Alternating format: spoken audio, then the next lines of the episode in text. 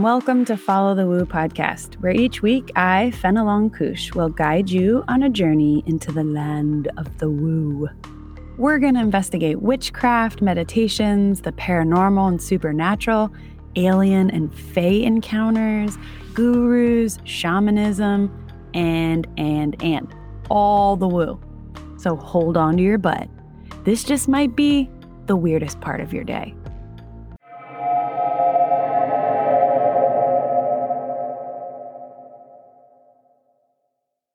Hello, humans. Do you remember last week when I was all jazzy in my intro about how I thought the full moon was going to be so awesome because it was in my sign and la la la la la?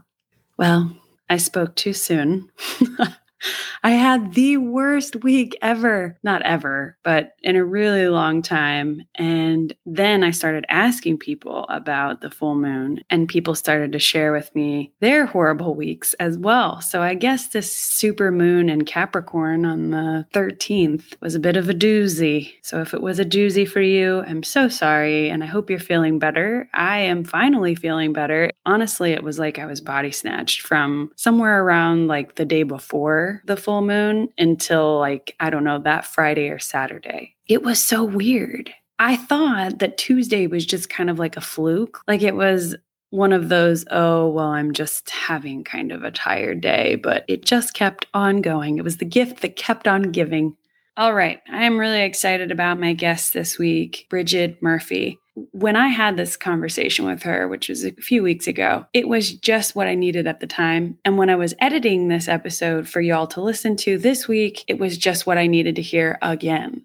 There are a lot of cool things about Bridget, but one thing I really love about this conversation and her path is she started as a witch and learned the foundation of her healing arts that she practices now working at a witch shop for over 10 years. Now she is a shamanic practitioner, and that's a really unique path. And it allows us to talk about that relationship between the will of witchcraft and the surrender of shamanic practices. So, we're going to talk a lot about the comparison of these two paths. And I want to say before we get into it, because there's a couple times during the interview where you might think that I'm disowning witchcraft or I'm, you know, saying that shamanic practices are superior to witchcraft. And I don't think that at all. I want to make it clear here. I think they're both wonderful paths. My best magic, my best spells come from the balance between surrender willpower, surrender, taking action.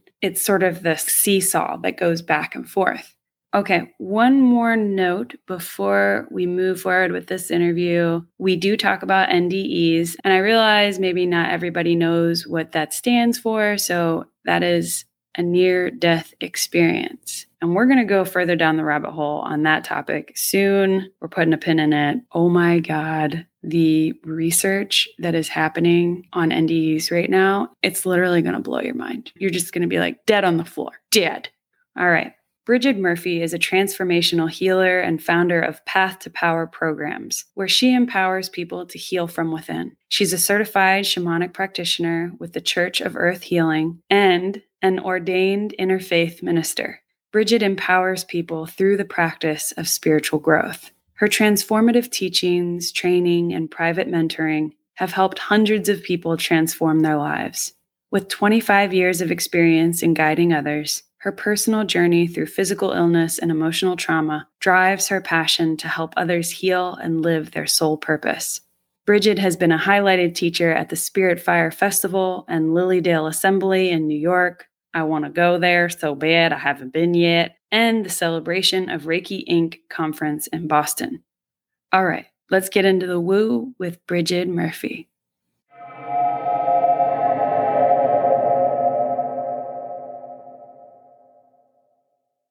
I usually like to start with how did you get into the woo? Yeah. You know, what happened when you were a kid? Yeah. Did you have any like out of body experiences or anything like that when you were young where you were like, I'm a little closer to spirit than maybe like the average person? Yes, yes. Well, when I was probably in, I mean, 18 months old, I was moving myself into altered states through like body movement.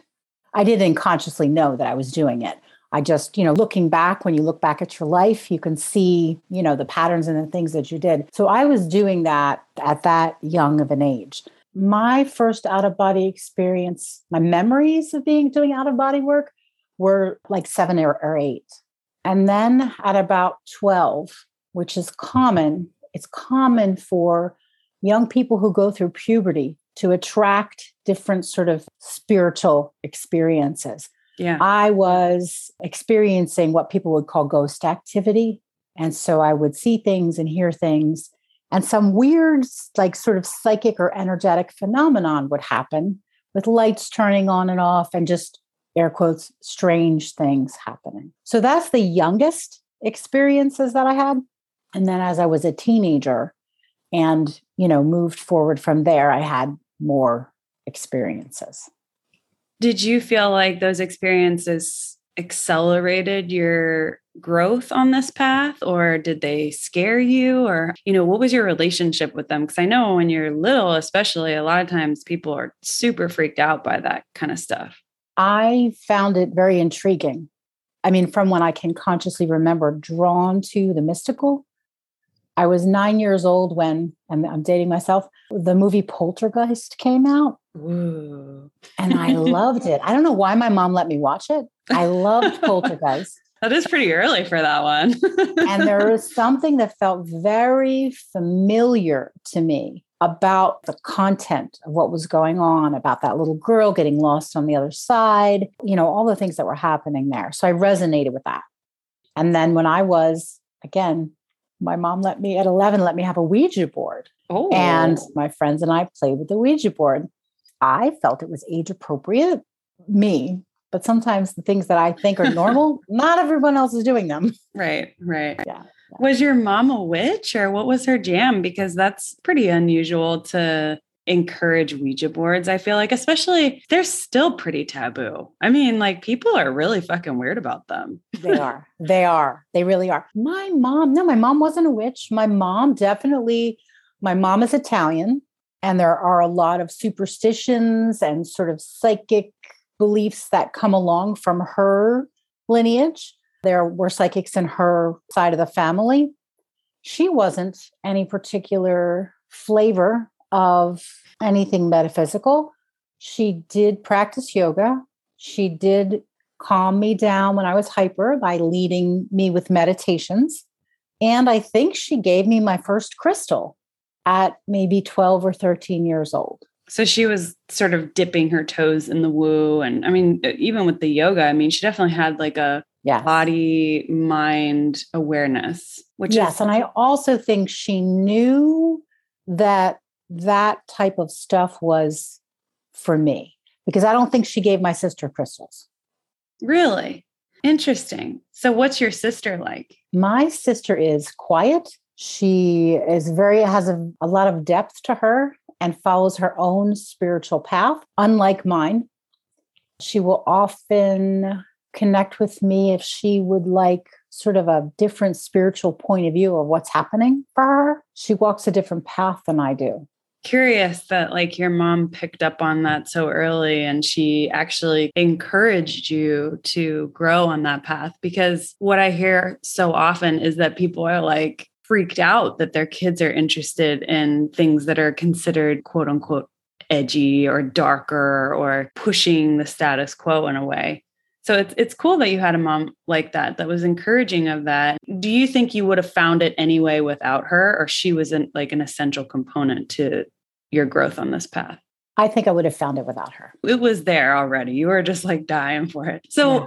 when you say like ghost activity though, I'm curious about that. What was that like for you? And you said in the pre-call that you were a witch for a little while, you you owned a witch shop, and now you're a shamanic practitioner. So you've been through like these different phases of the woo, so to speak. I'm just curious what you thought of ghosts then and what you think of ghosts now.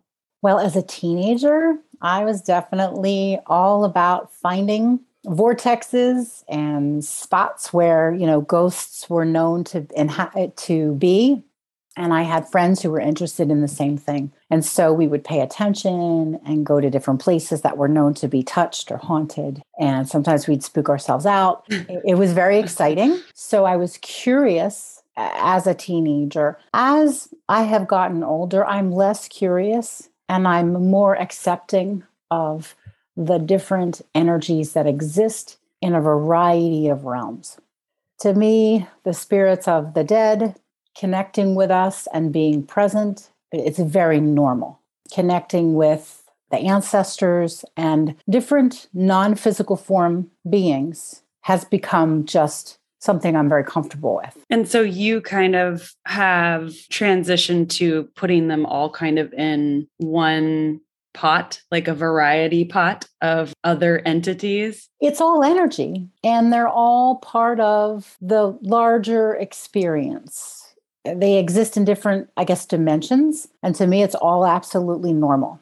Last night, I couldn't sleep and I was reading this John Keel interview. Do you know who, who he is? I don't. He wrote the Mothman prophecies.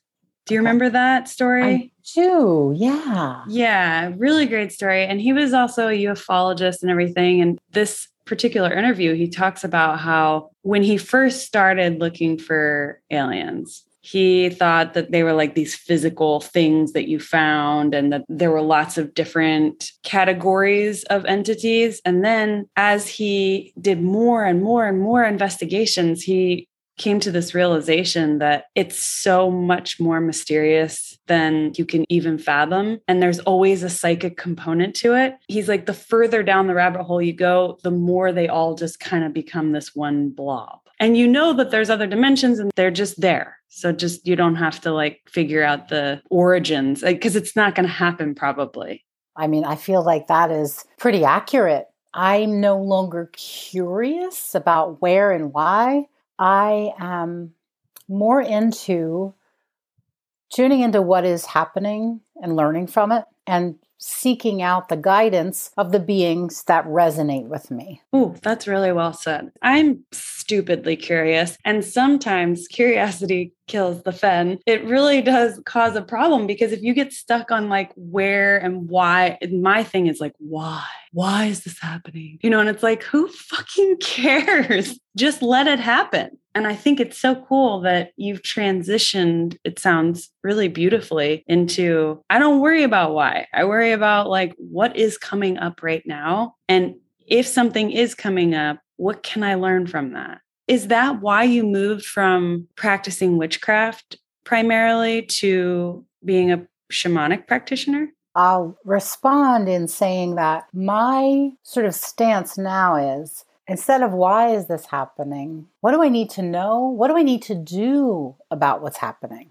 How mm. do I need to interact with the information that I'm receiving? That could be considered connected to my growth in that when I was first experiencing spirituality, I was led through the witchcraft and Wicca gates, and I resonated really strongly with the practices. And as I grew, I realized I was less religious and more spiritual. And I was more resonant with animism, which is understanding that there's an essence in all things, which led me to shamanism, where in shamanism we communicate with that essence. So it was less about the deities and the God and the God force and more about the essence of the energies and the spirits in nature and in the ancestral realms. And it was a natural unfolding in my journey. I identify as an eclectic witch primarily because I don't love religion or being boxed into any specific category. So, eclectic, it's a term that allows you to get away with using lots of different practices from different traditions. And you get to do that more so in witchcraft than other paths, I'll say. But you're right. I'm kind of odd in the land of witchcraft because I'm a pantheist. So I agree that everything is God, essentially, you know, that like there is an essence of the thing, of the OG source in everything. And it just doesn't really work for me all the time to be working with the like different pantheons and stuff. I feel like you should be able to do both, right? And and there's probably a lot of similarities between witchcraft and shamanism. Do you find that? I think depending on how it's practiced and who's practicing it, there are And then there are differences. Depending on what type of witchcraft you're practicing, there are a lot more rules than in shamanic practice. Mm. Sometimes I'm like, oh my God, this freaking spell has too many steps. you have to follow them to a T. And, you know, like Aleister Crowley's work, right? His spells, some of them would take you years to work. They're so complicated.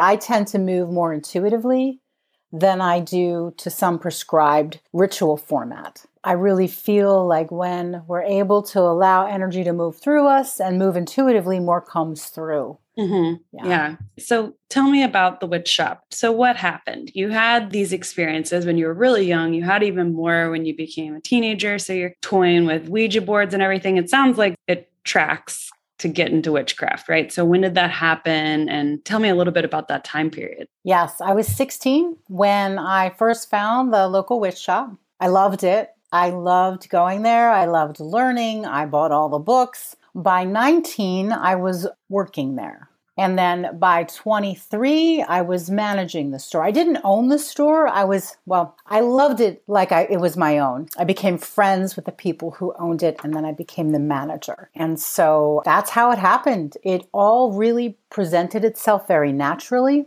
I didn't have to try hard. I just found myself being compelled and naturally guided in that direction, and I, and I followed it. I don't know if I've ever been to a witch shop that didn't feel like a safe space for queer people. Do you agree with that? Well, I haven't been to all the witch shops. Me neither. but I do it is it is my experience that the very nature of being so out of the box as witches are just sort of allows or lays way for the out of the boxness of being queer. Yeah. Absolutely. You're out of the mainstream. And I feel like out of the mainstream groups, they kind of often identify with one another, even if they're not in the same marginalized group. Yeah. So you're at the witch shop at 23, you're now managing it. Mm-hmm. What happens? What compelled you to leave to move to working as a shamanic practitioner? I worked at that witch shop until I was 33. And during my time there, I was blessed to meet all sorts of healers, teachers, practitioners of ceremonial magic, witchcraft, meditators, you name it, I met them. And I started to go to some spiritually oriented gatherings. And at one of these gatherings, I came across my shamanic teachers and I felt such a resonance with them. They cut through all the bullshit and really had a solid way of talking about connecting with spirit. And I felt in my core that that was my path and it slowly evolved. I practiced Wicca and began to practice shamanic practices at the same time. And it slowly sort of drew me into the way of the shamanic practice. So I just followed it. What would you say is the biggest difference in your experience between witchcraft and the shamanic practices? In my experience, in shamanic practices, we're taught and led to create a very unique and individual relationship with what we call the spirits, our spirits of healing. There are specific modes of going into trance states where we can communicate with those healing and helping spirits. I did not find that in witchcraft. I found and find in shamanic practices there's an expansion of consciousness that I did not experience in witchcraft. So let's say, like in witchcraft, there's spell work. What would be the closest comparable element in shamanic practices? Yeah, it's more about ceremonial connection and offering gratitude for the answers of things and communicating with the spirits to receive information versus casting a spell to make something happen. Mm, I'm really interested in this dynamic and this this path that you've led because there is something so compelling ab- about both of these paths. I mean, I've spoken with shamanic practitioners and worked with shamans before, and I've also been around a butt ton of witches. And there is that difference, right? That like witchcraft feels like sometimes this will, this willing, it's like almost like a pushing I I absolutely understand what you're saying, and a good way for me to sort of give an example of that is ceremonially in modern witchcraft sects when they're calling in or invoking the elements. Mm-hmm. There is a almost a commanding mm. of that energy to come through. And in shamanic practice, it's more about honoring and offering gratitude and welcoming versus invoking. Yeah. And there's a distinct difference because in witchcraft, I mean, that's what you're talking about that will, exerting your will. Yes. I think a little bit that what we're talking about, about exerting our wills, comes from the influence that ceremonial magic and Western mystery t- traditions have had on Wicca. I think mm. it's a mm. blending. Yeah, I think you're right. There are some mentors within that field that I've felt closer to and they're the ones who are like let's not invoke. Like let's let's maybe like change that word a little bit. It's almost like in ghost hunting shows i think about this a lot. These fucking dudes go into haunted houses and they're always like show yourself you know? It's like really? Those are not manners. Like that is no respect for the dead. You have no idea what's going on with this entity why couldn't you just be like hi how are you we're here in this space. We don't mean to freak you out. And there are some, especially newer and usually female ghost hunters who are more in that vein. Mm. That idea of like, I'm not going to push you and command you to do what I want. That's not sustainable.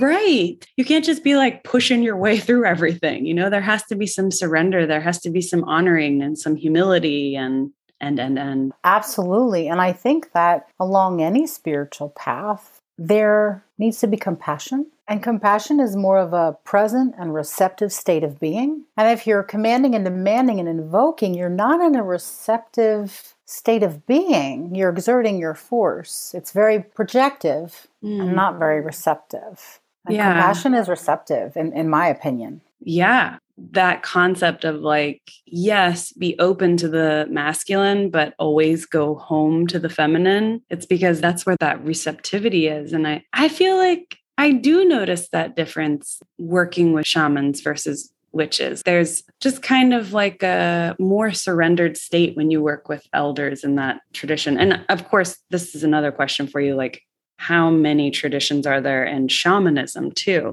There has to be a butt ton. Oh absolutely. Yeah, and it's regional. Shamans in different regions have different practices that are part of their culture. So, what about your specific shamanic practices? What lineage is that from? And, and where did your teacher sort of learn? My teachers developed something that they call spirit led shamanism. So, it is not one specific lineage, it is a way that people can connect with their own spirits and have an independent relationship with them. My teacher's influences are from Mongolian teachings and from Icelandic or Norwegian teachings. Now, this person that's your teacher, you met through the shop.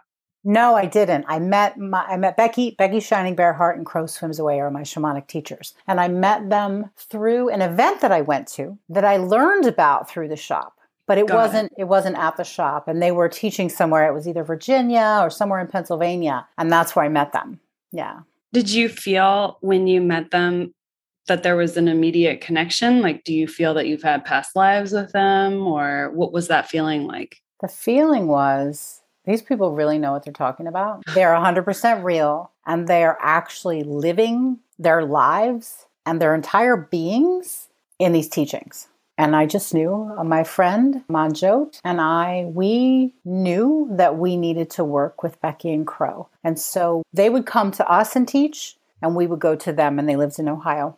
And for about 13 years, this relationship between us as students and them as teachers happened. And then after about after 13 years, we did advanced training with them so that we could take our shamanic skills to the next level and really help people with shamanic healing techniques let's break your life up into zero to or 18 months, as you said, to 33, and then 33 till now. And so then in that first chunk, what would be one of the most profound spiritual experiences you had?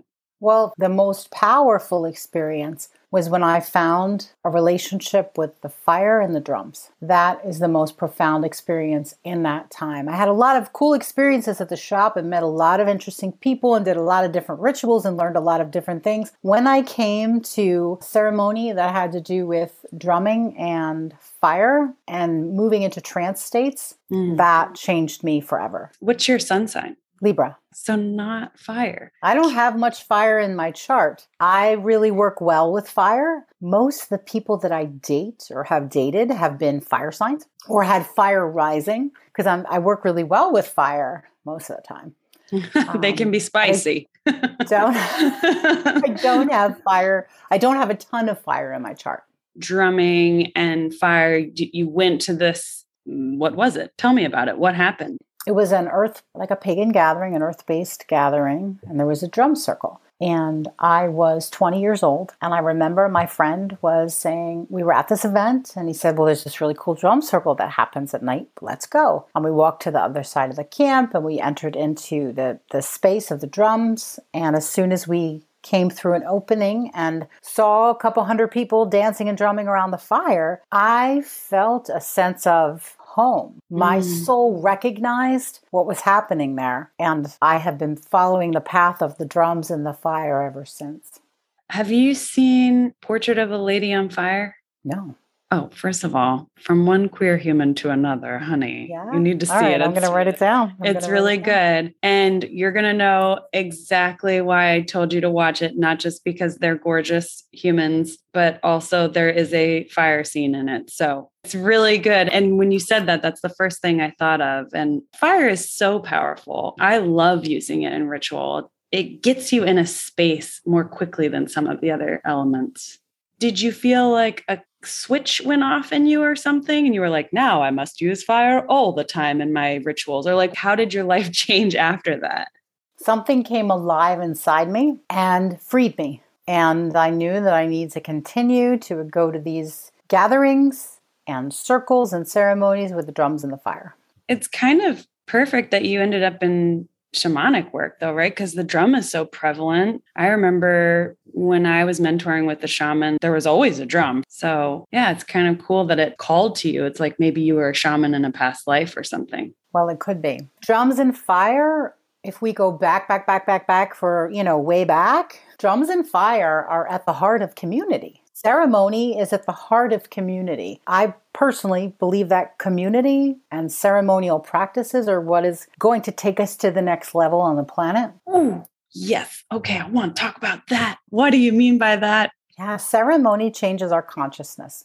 And nothing short of changing our consciousness will get us to the next level on the planet. Yes, we need to pay attention to the climate change. Yes, we need to use less resources. Yes, we need to do all the things. And changing our consciousness so that we can make different choices and connect with our own truth and with the information that comes through different dimensions is what is going to shift us. I know that in my bones. Yeah, this is going to sound terrifically shallow in response, but I watched a TikTok earlier and this guy talks about NDEs specifically. And oh, he's so interesting. He just sort of finds all of these NDE experiences. And I love hearing the overlap. Like these people are all having similar experiences. It's so fascinating. I could die. One of the things that comes up a lot is that people say, oh, these beings on the other side were like, Earth is going to have a lot of and all this crazy shit. However, Earth doesn't have to have that happen. And the way to not have that happen, it's a number of different answers depending on the person, but it's generally like meditation or it's spiritual practices in general. I think the real problem is is that we have flown away from our hearts and we need to find our way back to our hearts. And when we are connected to our hearts, we're connected to like a universal truth. And part of a universal truth in humanity is, is that we connect through ceremony and practices that change our consciousness. Yeah. I get reminders from every one of my guests, you know, and that's such a lovely way to look at it that we've really just forgotten kind of who we are and we've forgotten our hearts. we haven't let them really lead the show for a while, a long while. And that is what creates that feeling of compassion is being in community with people. And that that's what really was so particularly hard about the pandemic, right? Or that we're still in, but especially at the height of it when we were so isolated. How did that affect you as a practitioner to not be able to be in physical community with the people that you do ceremonial work with? Well, we still did gather, just not as much. It was definitely challenging. And it was the first time that I ever felt the deficit from not having physical human contact because I do mm-hmm. not have children, right? So I'm not like touchy feely with kids. I did not have a live in partner. So there was a, such a deficit of physicality. I'd never noticed that before. That never happened before. That I think was more of what I noticed or what affected me than not being able to gather. Or maybe it was a little bit of both. Yeah, I mean, I, I felt the same thing. We were in LA and LA was like locked the fuck down. And deficit is a good word. Yeah, it just felt like, good God, like I need more than this. When I was able to come back into like circle, basically like being in groups of people again. It was actually really hard for me because I forgot almost how to communicate with people in groups. I couldn't handle all the energy. But then once I got through that initial phase, it was like taking a drink after being thirsty forever. How incredible it is to laugh and sing and hug people and chant and dance. And what you said before is so powerful because it's in those spaces spaces that the heart is so accessible. I don't know when we got so off track as a species. I feel like we're just such dicks now to each other. But I feel we've always been like this a little bit, right? Yes, now it's extreme. I think we're disconnected from our hearts. And when we're disconnected from our hearts, we make poor choices that don't include the hearts of other people. Why do you think we're so disconnected from our hearts right now? What do you think are some of the factors causing that? Well, we prioritize moving ahead, we prioritize productivity, we prioritize individualism, we prioritize nuclear families, we prioritize things that keep us separate. Mm. Capitalism, that development didn't do us any good. Certainly not. Yeah, all of those things. It seems sort of like we're in a movie right now with the decline or whatever late stage version of capitalism we're in right now. So you know how we just d- divided your life up into pre 33, post 33. Where did your physical illness come from? Because in the pre call, you mentioned this, and a lot of your journey has been about healing yourself. So, probably at about 27, I started to have some serious issues in my gut and my stomach, and the mainstream medical couldn't figure it out. And I spent years using all of my energy healing techniques and doing all the things, thinking that it was simply stress related, because that's what they attribute gut problems to stress. I went on a journey of healing my stomach. I had to go in and out and all around, and I really needed to figure it out on my own, which I find is common. These days, there are a lot of people who have not just gut stuff, but other stuff that is a mystery to mainstream medicine, and we need to figure it out on our own. And I help people to do that because I have learned how to do that. How did you learn how to do that? Hello, I need to know. Yes, I learned how to engage in a practice of surrender and deep listening. And so in shamanic practice, we engage in a reciprocal relationship where we lean in and we lean out.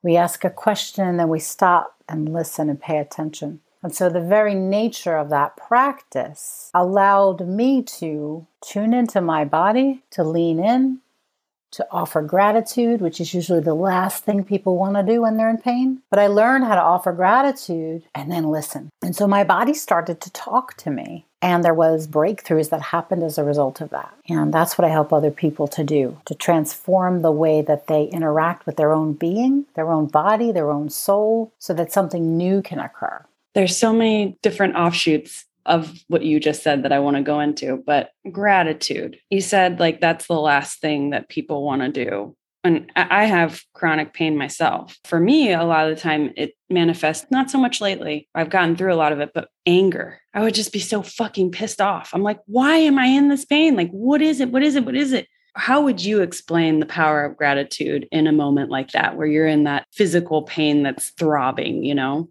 So, what I'm about to share is not your conventional experience of gratitude. Typically, with gratitude, we are taught to be grateful. It opens the heart, it puts us in the present, it helps to bring more of what we want. All of those things are true. Gratitude is also a bridge. It can be a bridge to more information, it can be a bridge between where you are now and where you want to be in the future. Offering gratitude for what is is one practice. Offering gratitude in advance for what it is you want creates a bridge between where you are now and where you want to be. And so, what that looks like is putting your hands on yourself when you're in pain and when you're not in pain. It's helpful to have these practices in general because when you're in pain, it's a little more challenging. If you have these in place as a baseline, it's easier to go to when you have pain. And saying to yourself, hey, body, I know you're going through a lot. Thank you for all the work you're doing for me. I appreciate you. I know this is hard. I'm listening. Thank you, body, for healing. Thank you for moving the energy optimally. Thank you. That changes your relationship between you and your body. That's the first thing I have to share about gratitude and, and healing. In addition to that, when you offer gratitude in advance for the result that you would like to have or what you want to experience, you are affirming that that's going to happen. So if I have a conflict that I'm having with a partner or a family member, I might get all worked up about it or feel frustrated. If I can take a moment to breathe, and you can do this, you can offer this gratitude to your soul, to your God or your goddess, to the life force, whoever you connect with. It doesn't really matter. Offering gratitude in advance for the resolution of the issue. Thank you, universe, God, goddess, creator. Enter in whoever it is. Thank you for clearing the way for this conversation to happen peacefully. Thank you for an easy resolution. Thank you for bringing the love into both of our hearts so we can get past this. Working with gratitude in that way changes the result and opens the door for what you want. So, those are two different ways that we can work in an unconventional way with gratitude. How long did it take to where you were like, oh my gosh, my gut is not freaking out, whatever was happening with your gastrointestinal issues? Yeah, so I had suffered for probably about 10 years with an increasing amount of symptoms. And it was like a chronic, unseen illness that I was working through and working with.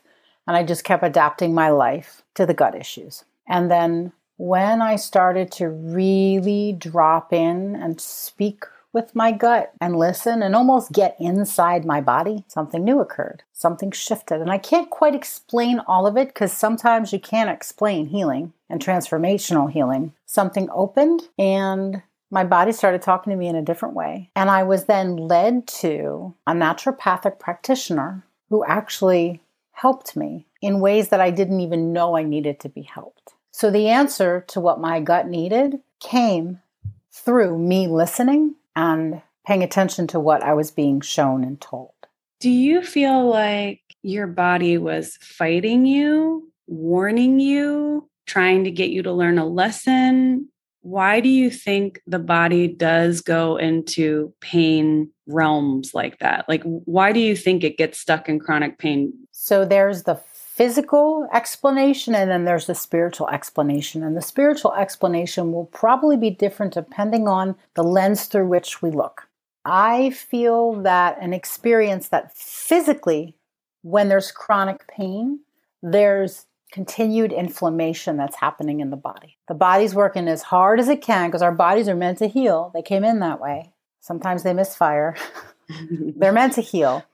And when there's chronic pain, there is some source of chronic inflammation that we're mm-hmm. not aware of. So I feel on a physical level, that is what happens. Additionally, there are some supports that the body needs vitamins, nutrients, food that it doesn't get, and we don't know that it needs that. So we're running at a deficit. Our bodies are running at a deficit. That's, I mean, like the short of how I would talk about physical stuff, physical reasons or influences for illness. Do you think that you had the pain because you were actually in a deficit, or did you have the pain because if you didn't have the pain, you maybe wouldn't have gone as far down the healing path as you have? You know, like the wounded healer archetype. That's what I'm getting at. Yeah, both can be true. I think that our uh, human minds want to separate things and make it an or. Yeah, but really it's an and. But a couple things can be happening at once. Yeah, there are, I mean, uh, most healers have something that they have had to heal through or heal themselves from or are in the process of healing themselves from so that they can help other people. I think that we need to be able to hold space for our own process if we're going to be able to hold a process for other people. Because pain can lead us into some pretty intense places. And if I hmm. can't hold those intense places and spaces and emotions for myself, then I'm going to be terrified of them in other people. And hmm. how am I going to help people move through those intense things if I'm terrified? I'm exactly. not going to be terrified if I've already moved through them. What would you say is like a, just a, a quick thing that you could do that's like communicating with your body? A quick thing would be to make a practice daily if you could for a minute, two minutes, longer if you would like, where you place your hands on your body and you offer it gratitude. I really appreciate you, even though it's hard. And thank you for letting me know what you need. I am listening the body will give us more information when we're open to it. It sounds simple, but it really is quite profound. If you do that every day for two minutes, something new is going to occur. Mm-hmm. You resent your body when you have chronic pain at times. So, sort of training yourself to pivot to thanks so much for doing all that you do. It's like if somebody pisses you off, you know, in your workplace, for example, and then maybe the boss is like, hey, you got to start being a little nicer to them. Like your instinct will still be to be like, oh God, Brad is such a douche. So you have to kind of like pull it out. Hi, Brad hope you're doing well today you know takes practice. It does take practice and we're not trained on how to communicate with our body. If we were we'd have a whole different relationship with our pain and our illnesses. No one tells us how to do this. Mainstream medical doesn't teach us how to do this. If we have some type of a spiritual practice or spiritual community that can teach us this then maybe we learn it but mostly not even some of the greatest spiritual teachers and spiritual practices don't tell you how to communicate with your body. Yeah, that's a great point. This is your vessel that you have to work with. And eh, you could get, we talk about this a lot on the podcast, you can get really stuck in those higher chakras and like you're not even in this body at all. I feel like what you were saying before about capitalism and how we're all disconnected from each other and ourselves and trying to make money and the grind and all it's like that doesn't do anything for cultivating a relationship with self. It encourages you to just go to like, well, I don't have a lot of time. So what's the like quickest high level spiritual thing we can tap into? Whereas probably the best thing we could do is connect so simply with a practice like that like in your body, grounded in the lower chakras. Yeah, I believe and experience that doing something for a short period of time, once a day, every day, is more effective than some big wham bam spiritual experience that makes you feel good in the moment. But it acts like psychic candy and it doesn't really give you the long term effects or change your patterns. And in changing our patterns, we change ourselves psychic candy. That's so good. That's a that, whole nother episode. That, yeah, for sure. I'd love to get into that with you. So you were saying, I love this. And I want the listeners to like rewind and listen to what she just said again, which was that doing a short thing, even if it's just a couple minutes every day consistently, is almost more powerful than doing like, you know, one of those retreats or something that's going to elicit the psychic candy response. Yep. I have been there before. I've done these intense fucking meditation retreats and you feel the stuff or whatever. And then how the hell are you supposed to integrate that? I never once, I've done it seven times. Do you know how hard it is to integrate? You do a hundred hours hardcore meditation, then you're just supposed to like come and integrate that into your life. No way. You're just shocked. It's a shock to your system and there's no easy way. So you end up falling off the wagon and you go to another retreat next year. I have led different meditation or open to spirit challenges. And when we get together, we do, I've done seven day, 10 day, and 21 day. And we meet live for maybe half an hour a day at the same time. And those are the kinds of practices where you can get some traction. Mm-hmm. You know, you're get you're in the groove of it. There's a group energy happening. Somebody's leading it. You kind of have to show not have to, but you you're compelled to show up because you're in that agreement that we're going to do this. Mm-hmm. And then that starts to get you in the groove of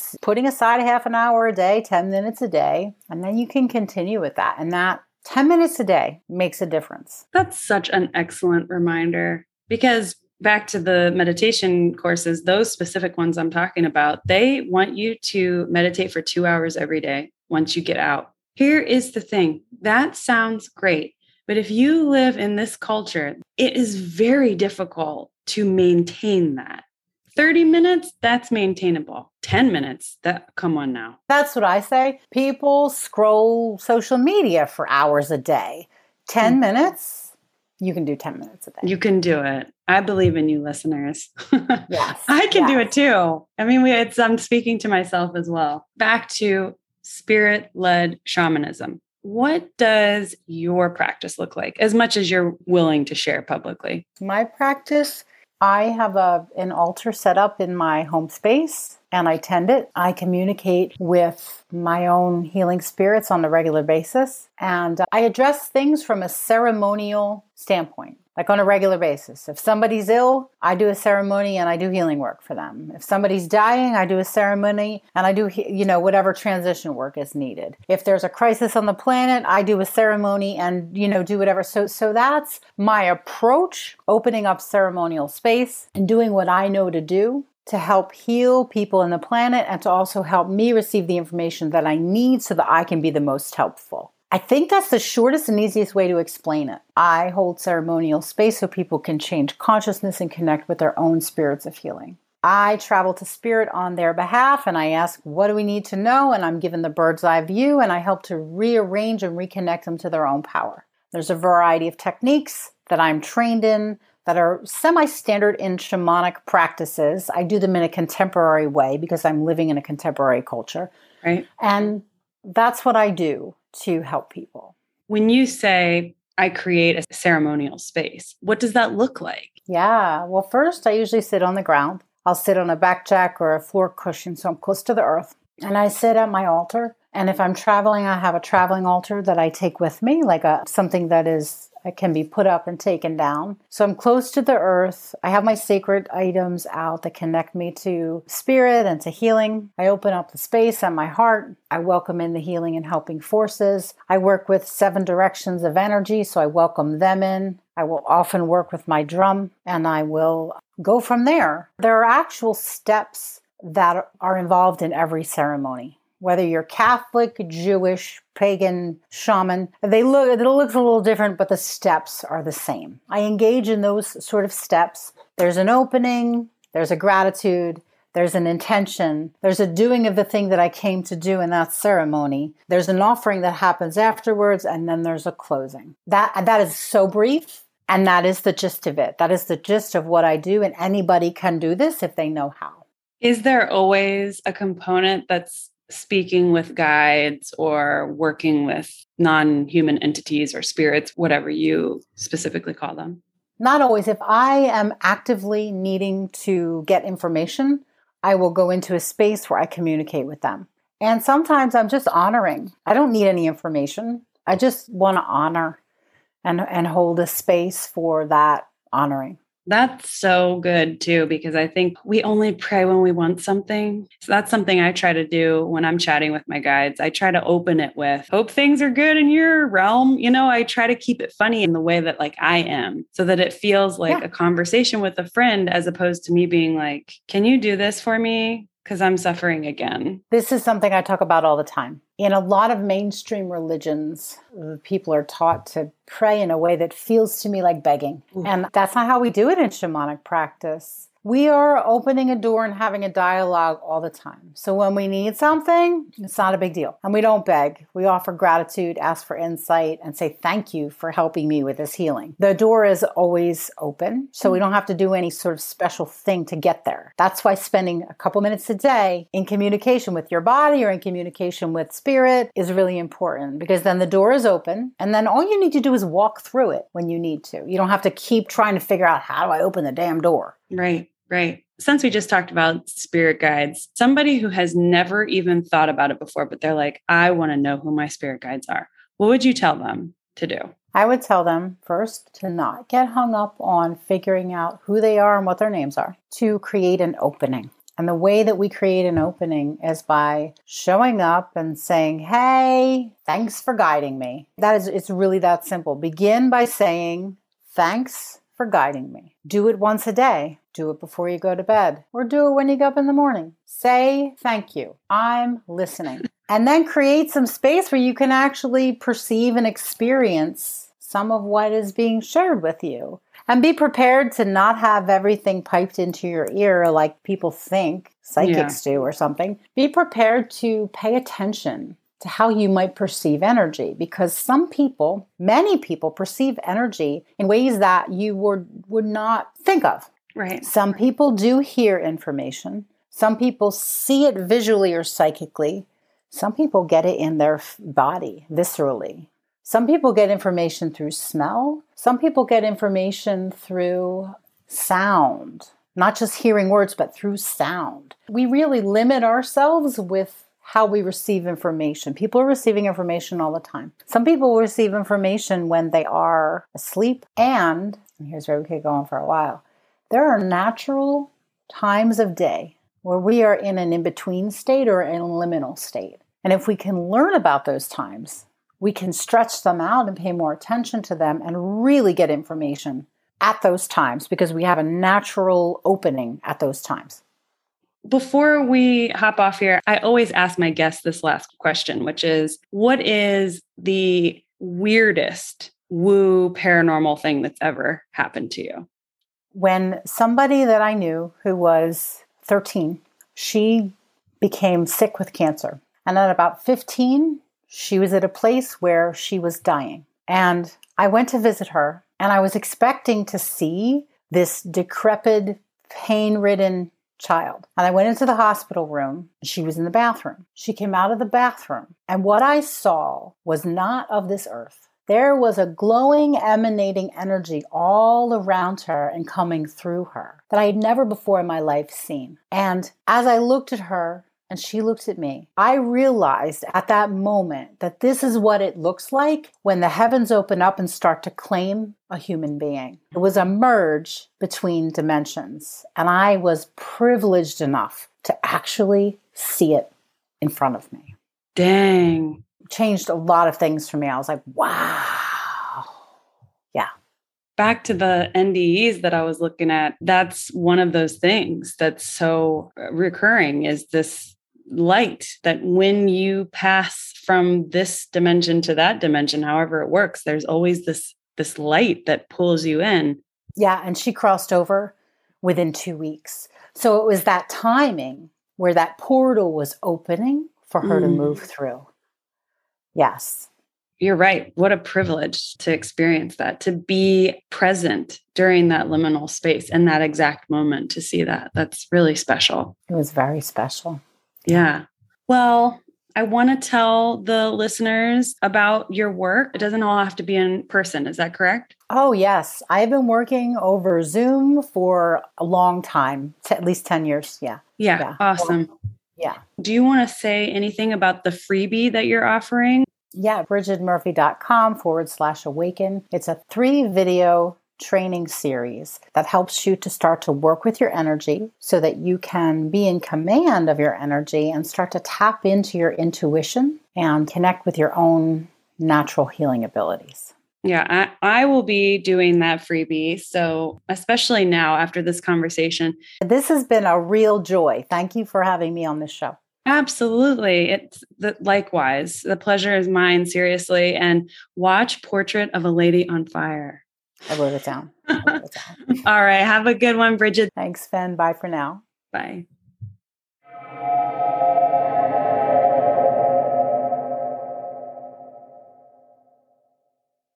So I was thinking about where I heard someone else talking about people going into the light, like Bridget's amazing experience. And I can't remember if it was like Portals to Hell, which is Jack Osbourne and Katrina Weidman's ghost hunting show on Discovery Plus, or if it was Kesha's new ghost hunting show. That's right. If you haven't heard of it, Kesha has a ghost hunting show. You should watch it because it is very entertaining. But I feel like it was one of those shows where they were doing this maybe a ghost box session and at some point all these spirits went right into the light I don't know why I'm telling you this. I guess because I have been thinking about how spirits go into the light a lot lately. It always makes me think I got to go back to the drawing board and that I'm not going to figure anything out, you know? because why is it light? You know, why why do we go into the light? For real, why is it always no matter what the culture, no matter what we're talking about, humans dying or entities crossing over, there's always a light element. I guess what I keep coming back to is that it just goes back to that polarity planet situation that there has to be contrast for this planet to do its dang thing. So there has to be the dark and there has to be the light. I don't know though. I guess the question I'm needling at is why is good always so connected to light? And I feel like I've already answered this question on a previous episode, or somebody else did, like one of my guests. But I'm just thinking about it, right? Because you have to work with the shadow parts of yourself. I would say that there's nothing that's intrinsically bad. I mean, I know some people are like, no, there's a strong wrong and there's a strong right. But it also reminds me of one of my favorite Rumi quotes, which is out beyond ideas of wrongdoing and right doing, there is a field. I'll meet you there. When the soul lies down in that grass, the world is too full to talk about. Come on. This is an ongoing philosophical debate. Is there a right and wrong, or do we make that so? Good and bad, and right and wrong, and dark and light. Good night. anyway, chew on that for a while. You can check out what Bridget Murphy's up to at bridgetmurphy.com and definitely check out that freebie, that three part series at bridgetmurphy.com forward slash awaken. I haven't done it yet, but I will. And for the record, I have started talking to my body and listening to my body based on the advice that Bridget gave in this interview. And I have noticed a difference but I'm excited to see what will happen over a period of time of doing this for a couple minutes every day. So I'll keep you updated on that. All right. I hope your week is way better than last week if you had a shitty full moon situation. Bye.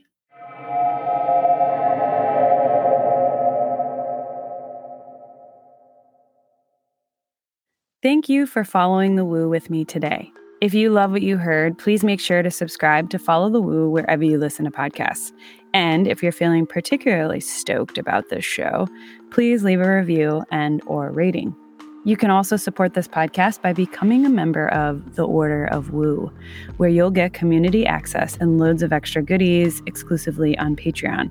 That's patreon.com slash follow the woo. The Order of Woo patrons bolster this podcast and community and allow for the creation of more content, products, services, and events over time. Every little bit helps, and I'm so grateful for the patrons who have joined the Order already. If you've experienced something magical, mystical, or just downright weird and want to discuss it, or if you're interested in sharing your expertise, or if you want me to research a woo topic with you or for you, please email me at followthewoo at gmail.com. Join me next week for another woo topic. And remember, tell the truth, be nice to each other, and if it feels right,